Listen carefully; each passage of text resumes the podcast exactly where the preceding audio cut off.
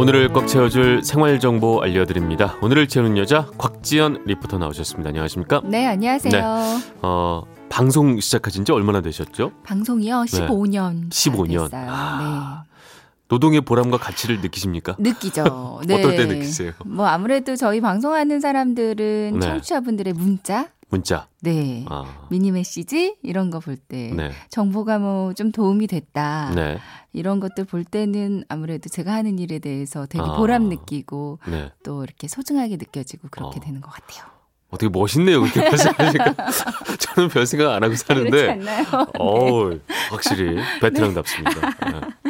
네. 네. 어우, 멋있습니다. 네.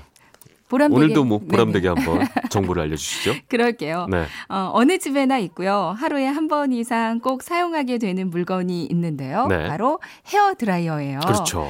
머리를 감고 빨리 말릴 수 있는 용도인데요. 근데 머리 말리는 용도 외에도 사용할 곳이 아주 많거든요. 네. 그래서 오늘은 헤어 드라이어의 다양한 활용법에 대해서 알려드리겠습니다. 머리 말리는 거 말고도 사용할 곳이 있다 이런 거죠? 네. 어, 어떤 활용법이 있을까요? 아마 지난 겨울에 혹한에 얼었던 수도나 세탁기를 녹이는데 사용하셨던 분들도 많으실 거예요. 네. 근데 이것 말고도 아주 많이 있습니다.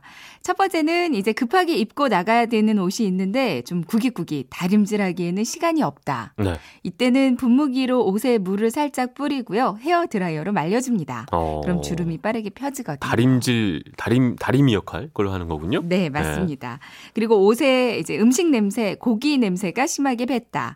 네. 욕실에 잠깐 옷을 걸어놓고 드라이어 바람을 쐬주면 쾌쾌한 냄새가 금방 음, 사라집니다. 네.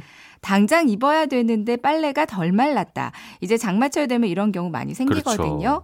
이때는 옷을 옷걸이에 걸고요. 세탁소용 비닐같이 이렇게 큰 비닐을 씌우고 아래쪽에서 드라이어 더운 바람을 쐬주면 빨래가 아. 금방 건조됩니다. 어, 생각보다 단순히 머리 말리는 것뿐만 아니라 쓸 때가 많이 있는 것 같은데 그렇죠? 또 다른 활용법 어떤 것도 있을까요? 집에 양초를 켜고 테이블이나 바닥에 천농이 묻어버렸는데 이게 굳어서 잘 떼어지지 않는다. 네. 드라이어 바람으로 양초를 녹여서 덜어서 닦아내면 아주 손쉽게 떨어지고요. 네. 이제 벽에 붙은 스티커나 유리창 뽁뽁이 어, 또 새로 산 컵에 붙어 있는 스티커 라벨을 제거해야 된다.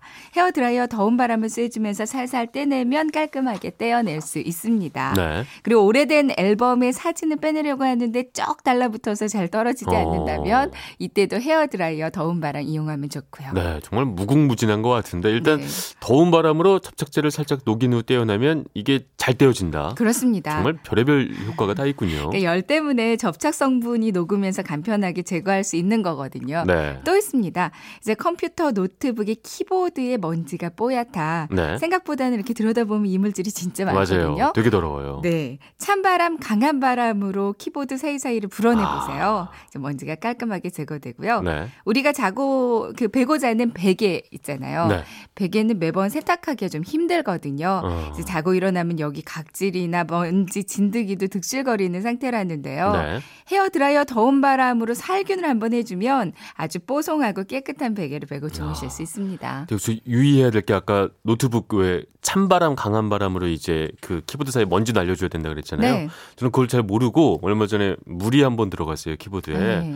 그래서 더운 바람으로 이렇게 음. 쓱 한번 이걸 물을 날려줘야 되니까. 네네, 말려줘야 되니까. 키보드가 날아가더라고요. 어. 이 더운 바람이 너무 세니까 음. 이게 거의 녹, 녹듯이 아, 변형이 돼서 그래서 음. 이거 하실 때는 반드시 찬바람으로 하셔야 될 것 같다고 네, 꼭좀 말씀드리고 싶습니다. 그렇습니다. 10만 원 넘게 들었습니다. 아. 그거 교체하느라고. 아이고 그런 가슴 아픈 사연이 있으셨군요. 네. 또 어떤 또 효과가 있을까요? 어, 늘리는 용도로도 좋아요. 늘리는 용도? 네. 네. 구두를 늘립니다. 새 구두를, 구두를 샀는데요. 네. 좀 작아요. 이제 발에 너무 꽉 낄 때 있잖아요. 네. 이때는 양말을 신고 새 신발을 신고요. 드라이어 더운 바람을 열을 살짝 가해주면 구두가 늘어나면서 오. 내 발에 알맞은 키, 크기로 맞춰집니다. 네. 그리고 수명을 늘릴 수도 있어요. 다 쓴 건전지 있어요. 수명 네. 다 했는데 그렇죠. 새 건전지를 찾았는데 없는 경우 종종 있거든요. 네. 이때는 드라이어로 1분 정도 따뜻한 바람을 쐬주세요. 아. 그럼 열 때문에 화학 반응이 활발해지면서 전류가 발생하는 원리인데 건전지의 수명을 아주 조금은 늘릴 수가 있습니다. 길게 늘어나는 건 아니죠. 그건 아니고요. 마법도 아니고. 네.